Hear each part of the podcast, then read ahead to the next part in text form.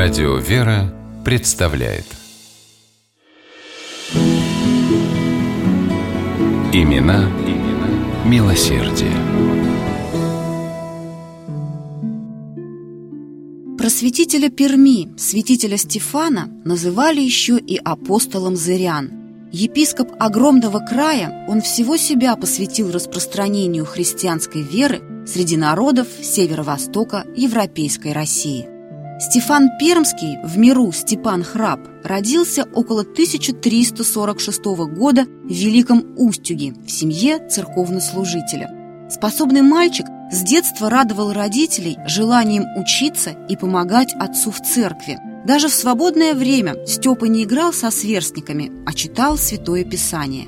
Он рано понял, что хочет посвятить себя служению Господу, и, став постарше, уехал в Ростов, где 10 лет провел в монастыре Григория Богослова. Выучил греческий язык и перевел на коме пермяцкий, который хорошо знал с детства много общаясь с пермяками, богослужебные славянские книги. В 1365 году Степана постригли в монахи и нарекли Стефаном. Тогда-то он и решил осуществить давно задуманное – обратить в православие язычников народов Коми – коми-зырян, как их называли в те времена. Стефан с ранних лет много общался с ними. Зыряне, чьи земли соседствовали с Великим Устюгом, часто приезжали в город по торговым делам. Это были невежественные люди, поклонявшиеся языческим идолам. Перед тем, как отправиться к месту своей миссионерской деятельности, Стефан побывал в Москве у коломенского епископа Герасима и просил благословить его на это благое дело. Стефан сказал владыке, «Хочу учить святой вере неверных людей. Я решился или привести их ко Христу, или сложить у них за Христа голову». И епископ поверил в силы и искреннее желание молодого инока совершить великий подвиг, рукоположил его в иеромонахи и благословил. Первые проповеди Стефана успеха среди зырян не имели. Язычники не желали слушать, что их боги ложны и бесполезны. Принимать христианскую веру зыряне отказывались. Стефан много раз подвергал свою жизнь опасности, призывая людей принять святое крещение и рассказывая о Христе. Однажды Стефана даже едва не сожгли, но его терпение, бесстрашие, убедительные речи постепенно сломили упрямство зырян. Они стали обращаться в христианство – Около четырех лет ездил Стефан по Пермскому краю, разрушал святилища, срубал священные деревья, которым поклонялись дикие люди, и все чаще делал это вместе со вчерашними язычниками. Подвиг Стефана был вознагражден. По Пермской земле быстро распространялось христианство. И также быстро росло число помощников Стефана. С ними вместе он построил первую на этой земле церковь в честь Благовещения и вел в ней богослужение на местном языке.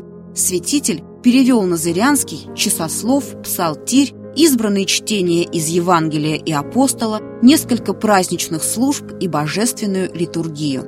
А потом создал изырянскую азбуку из 24 букв.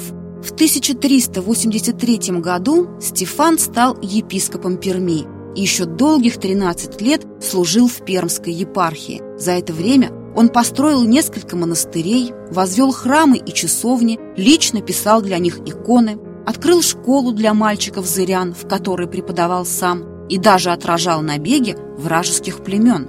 Так однажды на Пермскую землю напали вагуличи. Епископ выехал к ним навстречу. Он плыл в ладье в сверкающем на солнце облачении, и врагов настолько поразил вид святителя, что они приняли его за волхва который идет поразить их огнем. Вагуличи повернули во свояси, так и не начав битвы. В Пермском краю в те времена часто случались неурожайные годы, и Стефан спасал людей от голода, выписывал хлеб из Вологды и Великого Устюга, раздавал свои личные запасы муки и зерна, кормил нищих и странников, добился у московского князя Дмитрия Иоанновича льгот в уплате податей и упразднения долгов за прошлые годы. От князя епископ как-то получил большую денежную премию и все средства вложил в строительство странноприимного дома при Архангельском монастыре. Тяжелый труд подорвал здоровье святителя. В 1396 году, приехав по делам в Москву, Стефан скончался. Зыряне так горевали о своем апостоле, что иначе как плачем земли пермской тот год назвать трудно. А уже в XVI веке русская православная церковь причислила епископа пермского Стефана к лику святых. Имена, имена милосердия.